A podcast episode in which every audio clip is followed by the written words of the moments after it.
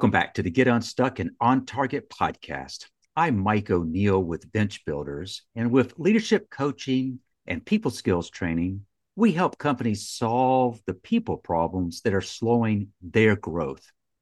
Joining me today is Sarah Leslie. Sarah has been helping people upgrade their lives for over 20 years. She was a licensed clinical social worker and now refers herself as an upgrade coach. I love that. She teaches people a clear, simple process on how to upgrade their lives and be in control of their futures. She personally knows the challenge in accomplishing big goals in life and believes that the best way to make that happen is to work alongside a professional who knows how to do it. And I think Sarah is just that person. Welcome, Sarah. Thank you. It's great to be here most of our listeners may or may not know I get the opportunity to have a conversation with guests prior. And we had a conversation that, quite frankly, I kind of wish we just hit the record button at the beginning. It was a rich conversation, it was kind of far reaching. And I found myself hanging up from that thinking, ah, which ways might we go with Sarah? And I've got some ideas, but we may see where that takes us. But I want to read something that's from your LinkedIn bio. And it goes like this My whole life, I played by the rules, listened to all the voices, did all the right things. And yet, after working so hard for 20 years in a career I loved, making six figures, successfully running agencies, and owning my own beautiful home, I realized I was miserable what a way to draw someone in to the conversation. Um, tell us a little bit more about what happened next. Yeah, so I got just a, a, slight bit emotional. Thank you for reading that. It definitely took me back. Uh, and it fits so beautifully with really our last conversation. And also, I think the conversation we'll end up having today. Um, I had to make some really hard decisions, some hard choices, some hard decisions, things that I was terrified of doing that I had been talking about doing, but hadn't really been taking action on in a way that would change the game, right? I was taking little action, I was moving things around. At the time, I was a clinical director at a treatment facility, overseeing about 150 clients. And I was doing everything I could to make it work right? Put things in order move them around as they say. I sort of it sort of started to feel like i was literally just changing the furniture. I had all the same furniture in my office right? But i was moving it all around really trying to make it work. Because i in theory i did love my job. I loved the people i was working with. I loved the team. I loved the mission. But there were just some things really out of order both there in my workplace and then also at home. And so I had to make some really hard decisions.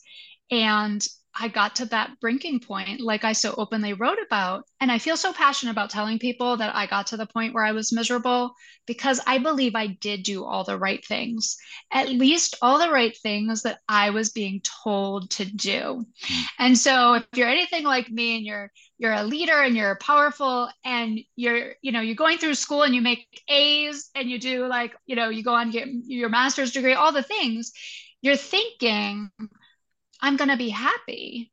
I'm going to feel really good about who I am. And life is going to be like amazing by the time I hit 40. Well, I, that did not happen. And so it was like, listen, I can't go another. At first, it would be like, I can't go another 10 years like this. And then it got to be, I can't go another five years. And then it just really got to be, I can't go another day like this. And I think it's so powerful to tell people people coming from the background that I was in, being in the leadership role that I was in, I too was miserable. I am still slightly surprised when I look at someone's LinkedIn profile or someone's Facebook and they seem like they've got it all together, right? And then I end up on a call with them and I'm like, wait a minute, what's going on here? This is completely different from what's on your social. And don't get me wrong, I'm not saying put all your, you know, all your troubles on your social. That's not at all what I'm saying. But I am still surprised. Like, wow, I'm looking at this person, the front of them, right? Their out facing persona. And then I get in and I get to see what's really going on on their heart, which I've now been doing for 20 years, over 20 years. And I'm still surprised at just the number of people who do so well to put that persona on. And yet inside, they're really hurting. And so, for me personally, being that I have been a helper for over 20 years, I really wanted to share that message like, hey, you can have it all together and still be miserable. And there's a path forward. So for me, it was what I kind of call was more of a crash course in changing my whole life, which I don't advise which is why I feel so passionate about putting it in my bio is like, I had it all together. I was the leader, I was even the helper, and I still desperately needed help. I could not see my own blind spots and I could not see the way forward. I knew it was out there, but I could not see it. So I had to do what felt so difficult and very humbling to put myself out there in a way that said, Hey, this is what's really going on inside of me, and I really need help. But it changed the game completely and in a relatively short period of time. Now, if you're anything like me and you're an overachiever, you want everything yesterday. So it took probably about three or four years for me to really turn things around and feel like really good about them. But it really only took about one year for me to make massive transformations, changing my job, changing my home, uh, you know, minimizing my belongings and getting rid of things that I've been talking about getting rid of for quite some time, and starting to travel, and ultimately learning how to be comfortable in my own skin. Know, this can lend itself going several different directions. Um, I identify with what you just described. Um, I, I kind of went through things you just described, and I was in a kind of a corporate HR leadership role. And I believe for most of my corporate career that my job as a leader was to not let them see you sweat. Don't be vulnerable. And what I'm finding now in my one-on-one work with with leaders, working with leadership teams, it's that willingness to be vulnerable that really differentiates a, a good manager from a great leader. Yes, absolutely. And I would just add to that, um, and one of the things that I was thinking about as I was getting ready for our time together today is how to do that well, hmm. right? Because just like I alluded to earlier, sometimes people will hear my message and say, oh, well, I should, you know, are you saying that I should put all of my like personal details out there on my socials. And it's like, no, of course not. And so it's, there really is an art to being vulnerable and being able to do that in a way that is what I call honoring of both yourself and the people that you're leading. Uh, as a coach, sometimes people are surprised to learn that I have a coach. I have a coach because I want out of a coaching relationship, hopefully the same thing I'm able to provide for my own clients. I'd love to go back to when you were in leadership role. You had 150 some odd, I guess I call them patients. Is that the right term? Um, yes. And you're managing a staff. You were always on, if you will. We are kind of talking about this public persona and I know you're probably more active on Facebook. Um, I'm personally more active on LinkedIn. Uh, I don't know if there's a difference between the two in terms of willingness to be vulnerable, but I don't mind telling you when I look at someone's profile and everything's perfect, I kind of want to gag. Um, yeah, because it's not true. Nobody uh, is, but you found that though everything on paper, you checked all the boxes, you were miserable and you did something about it. What you did about it was a series of things. For some, they might would describe that as radical. Um, I loved in the intro where I described you uh, as how you describe yourself an upgrade coach. What does that expression mean to you? So for me, it's this moment that I can clearly remember. I had several of them, but this one that stood out for me the most is I'm sitting at my desk uh, in my previous profession and I'm staring off, sort of staring off into space. And I'd been researching ways to get out of your corporate job, ways to be able to travel and still work nine to five, right? And uh, various other things related to that. And so it was like, I knew there was more. And I knew, right, just from my background, I knew life could be amazing. And I believed that life was meant to be amazing, extraordinary. And that felt just out of reach, right? Like I could see it out there and I knew it was out there, but I could not close the gap to actually get myself there. And so for me, that's where this word upgrade, I just started, um, you know, recently in the last couple of years, hearing various people talk about upgrading. And I had a very close friend actually who probably two years ago said to me, he sort of gave me a, um, um, an invocation, perhaps, if you will. But this this statement that really stuck with me. He said, "Continue to increase your standards of living."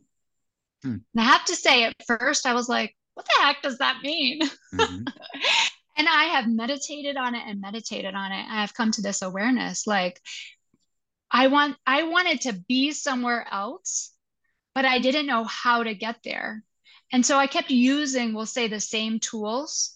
And like I referenced to earlier, I kept moving the furniture around, thinking that if I just move the furniture around, I'll be able to somehow create this extraordinary life I wanted to be living. It doesn't work that way. Right. And so that's where my awareness like i had to get outside coaching i had to get a whole team of experts as i refer back to them uh, in to my life to be able to help me because i was trying to use all the same tools all the same strategies and let me tell you my brain is like a computer my number one on the um, Clifton StrengthsFinders test is strategy and it was like surely i can figure out how to do this thing and so i tried for way too long every strategy I could possibly come up with to make it work. And so it was this awareness around I want to increase my standards of living. And in order to be able to do that, I have to actually upgrade the way I think and the way I go about accomplishing this now bigger goal that I had for myself. The expression standards of living resonated with me. I've only heard it in the singular standard of living, and I immediately think of the size of the house, the model of the car, the amount of money in the bank account, which college do the kids go to, etc.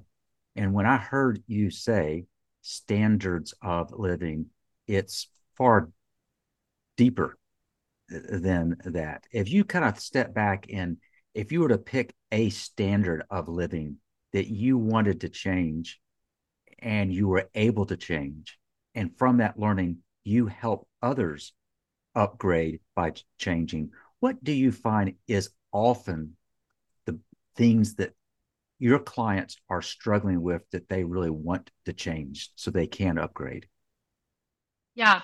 So the two things that come to mind immediately are um, feeling happy or content, satisfied, whatever word resonates for you personally. Um, but feeling that sense of like, I'm good and I feel good about me, regardless of what's going on mm. in my family, in the community, or the world for that matter, as we've experienced in the last few years, especially. And then also this idea, which we just honestly don't talk en- enough about, at least in the circles that I'm in, but feeling comfortable in your own skin such an important one. And those two I didn't have, right? Life would change around me and life would change inside of me, right? So it was like part of the reason I was really good at being a leader is because I learned how to be really steady in the face of crisis. So in treatment, um, for anybody that doesn't know, treatment is a constant state of change. Mm. And some might just refer to it as chaos. And so I was I got really good because I moved around a lot as a child. I feel like that helped me to actually become really good at managing crisis and chaos. But internally, I was not, you know, as stable as I needed to be in order to actually feel really good. I could keep things stable around me. That was not a problem. But who wants to live a, I mean, as I get ready to say, who wants to live a stable life? For me personally, that's just no longer inspiring yes, we want to be stable. Don't get me wrong. For anybody listening, yes, I know we do want that. But the thing we also want, and we oftentimes shy away from, is we want that variety in life. We want that excitement. We want that adventure.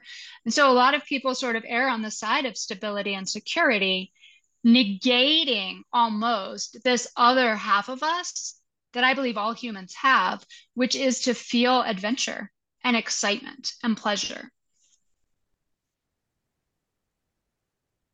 adventure, pleasure. Those are not words that typically kind of come out of maybe my mouth. Um, maybe it doesn't come out of your client's mouth. There was a third one adventure, pleasure. What was the third one? Do you remember what you just said? Hmm. Uh, probably something along the lines of um, like excitement. There you go. That was it. Um, what is it about the way things are now that squashes excitement, pleasure, adventure. Why do people feel that that's elusive? Why is it elusive? Yeah, you know, for me, and I think a lot of people in all the conversations I've had with people, there is such a focus on being in control, doing things right, right? I mean, really, from a very early age, you're like planning for how you're going to get into the good college. And then you're like planning very quickly after you get to the good college how to retire really well. So those are all forms of security and stability, right? And while we absolutely need that part of ourselves, I believe part of the reason that the world has gotten into such a state of imbalance, if you will, just to put it broadly, generally, it's because we've let go of what our other true needs are which is variety, right? If you get up and you do the same thing over and over again, you get bored. It just happens. Now, you know, to the degree of variety that you require is going to be different than the degree of variety that I require. But it's this shutting down of part of ourselves that actually ends up shutting down part of who we're meant to be. Mm. And so you know, if there's so much focus on people wanting to do good in school and then be able to retire well, it doesn't leave a lot of room for the appreciation and our need for adventure and excitement. It makes it like an added bonus versus actually part of our innate needs.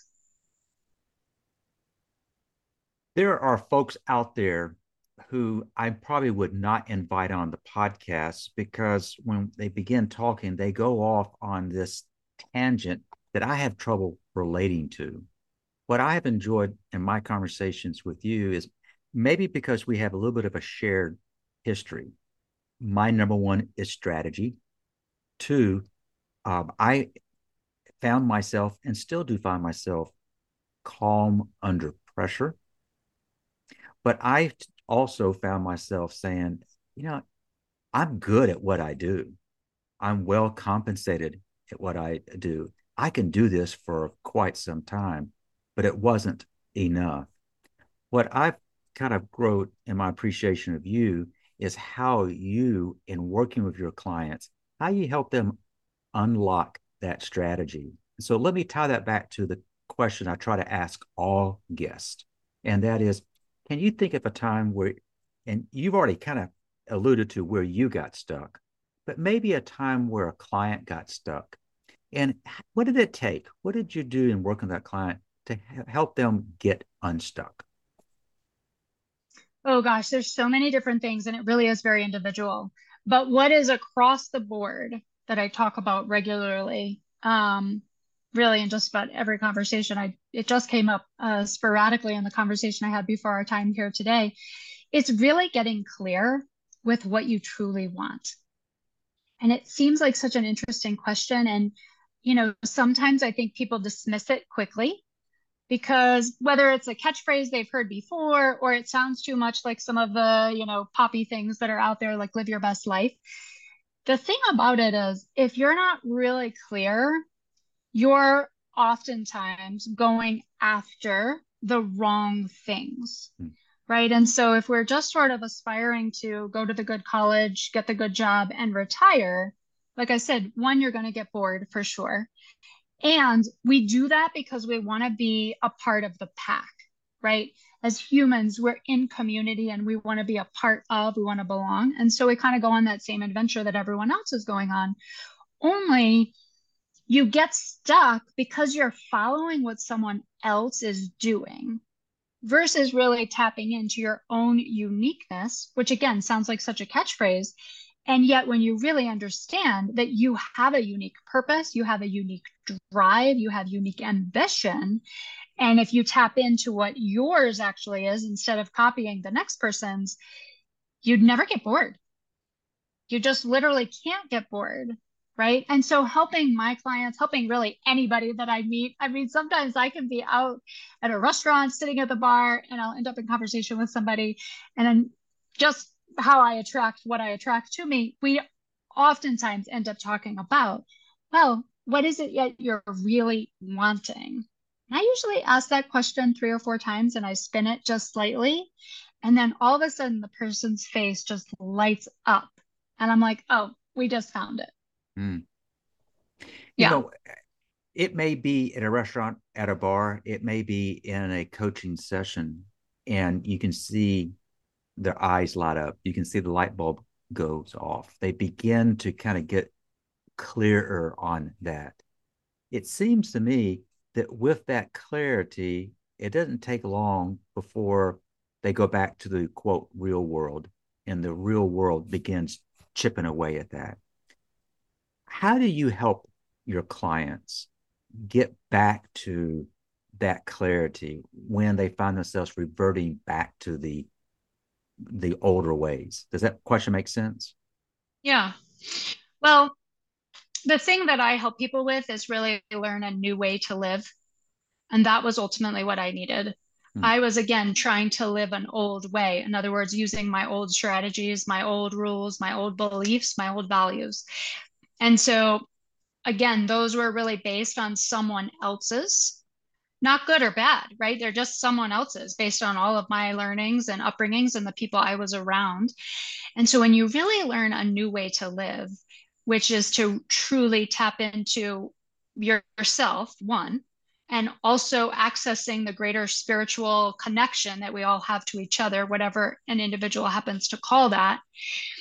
And you align yourself with the possibility that this is actually the way you can live right so i spend a lot of i mean a lot of the coaching time i work with people for periods of six months throughout the whole time period of working with people we're always nurturing belief that they can have what they truly want and so you really have to adopt a new way of living because when you talk to the average person out there in the world the average person out there in the world does not actually believe they can have whatever it is that they want. Mm-hmm. So that's a huge paradigm shift.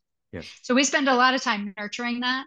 And I spend a lot of time detailing out, you know, specifically um, what it is they want, forming it into certain sentence structures that their brain actually would believe, right? Because a lot of this, we're ultimately we're having to convince ourselves, which is another way to say we're having to retrain, recondition our own minds, our own beliefs about what's possible. So that's really the thrust of the work.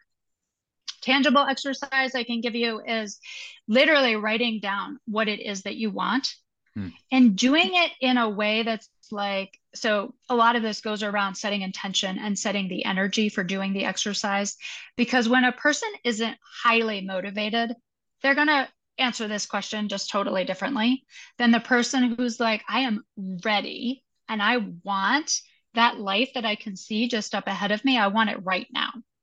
So that person already is going to sit down and answer that question very differently. And i would help them frame it in such a way that they actually go out into the future. And I say to them, all the problems that you've been having to get to that place that you want to go, we've closed the gap mm. and you're there. So put whatever time frame on it that you need to. If that's five years out, 10 years out, 20 years out, depending on how far away it feels for you.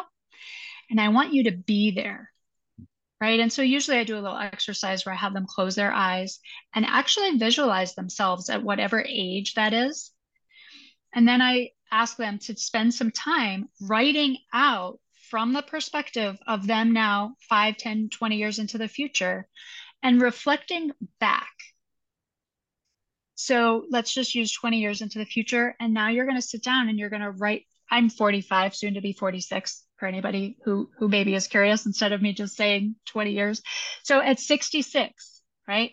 Whoa, that is that is a little shaky. So at 66, I'm now looking back, right? And I'm writing out the literal things that I have so been longing and desiring to have happen. Yes. And so writing it from that future self, it just brings out things that you wouldn't normally think about and it brings out, more importantly, the emotions of I'm 66 and I've traveled to Paris and I've traveled to Greece and I've lived in Ireland for six months. Those levels of details of the things that I desire yet to do in these next 20 years, but it brings out an emotion that actually gets attached to the vision, right? So we're pairing both the thoughts that we think in our mind and also the emotions that we feel in our body, along with this vision that you desire for yourself. It's by far the most powerful way to get anything that you want is combining all three of those. What you just described, combining all three of them, when you said envision 20 years from now, uh, for me as a visual person, I did so but that is using kind of my brain. I'm kind of using logic to kind of get that picture in in mind so I can quote see it. I'm I'm a visual person. But what really made what you just said particularly powerful is when that vision is clear, reflect on how you feel. And it sounds to me that it's the feelings that oftentimes drives our behavior um, and that by marrying up the head and the heart and people can Definitely. embrace a future me x number of years out in the future then they have something that they can aspire to that's a great illustration of kind of how you help clients. Sarah, for those yeah. who are watching on YouTube, they see a marked contrast. I'm sitting in front of a bookcase full of books. It's kind of boring. I'm wearing a brown shirt. Pretty pretty darn dull. If you're watching on YouTube, you're seeing Sarah in front of a backdrop that's very colorful Sarah and uses color. Um, tell me a little more about how does color, how does that define you? Yeah, so I'll touch also just on what you were just sharing and answer the question at the same time. For me, it's really about tapping into our imaginations, mm. right? And so our imaginations, the way I think of the imagination, it's sort of akin to fantasy.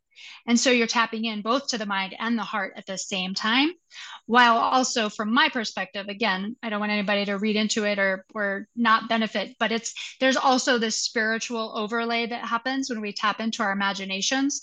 And so we're going to, into some other part of ourselves and we're accessing something that we can see. And if you access something that you can see, within your own time alone, we'll say in your imagination, we know that it's possible.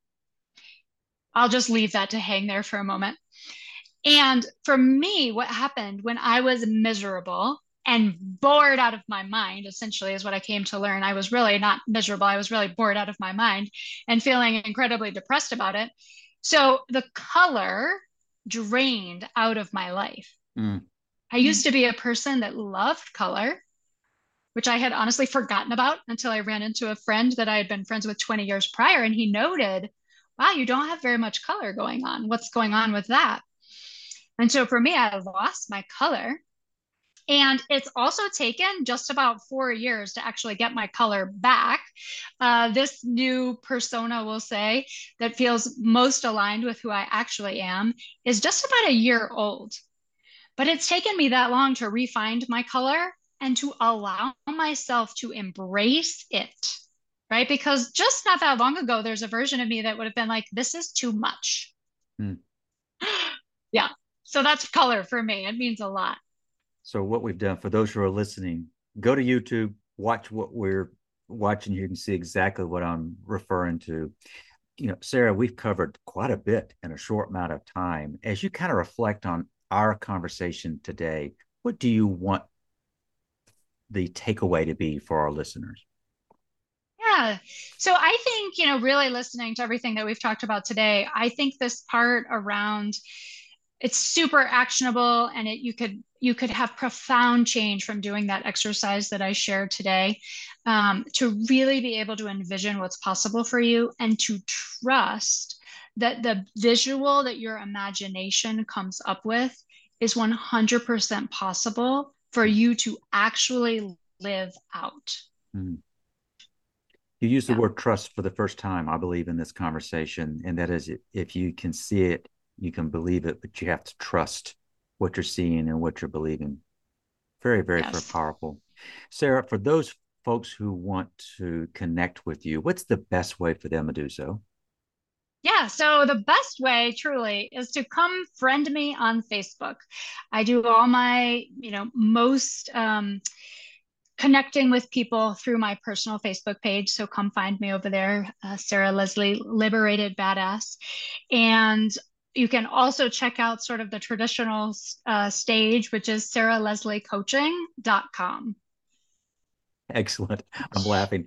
We will put both of those in the show notes. So if you're driving, ah, I didn't get that, it will be in the show notes so you can click that. This is our second or third conversation. Each one have gotten richer and richer. Sarah, thank you. You are so welcome. I have immensely enjoyed it. Well, I have too. I must also thank the listeners for joining us today. If you'd like to subscribe to this podcast, you can do it a couple ways. One way is go into your browser, type unstuck.show, and while you're there, you can also subscribe to our weekly management blog. It's not very creative, it's called The Bottom Line. But I would invite our listeners if you're trying to grow your business, but it's those people problems that have slowed you down, let's talk. Head over to our website, which is bench-builders.com, to schedule a call. So I want to thank you and our listeners for joining us. And I hope you have picked up on some tips from Sarah. that will help you get unstuck and on target. Until next time.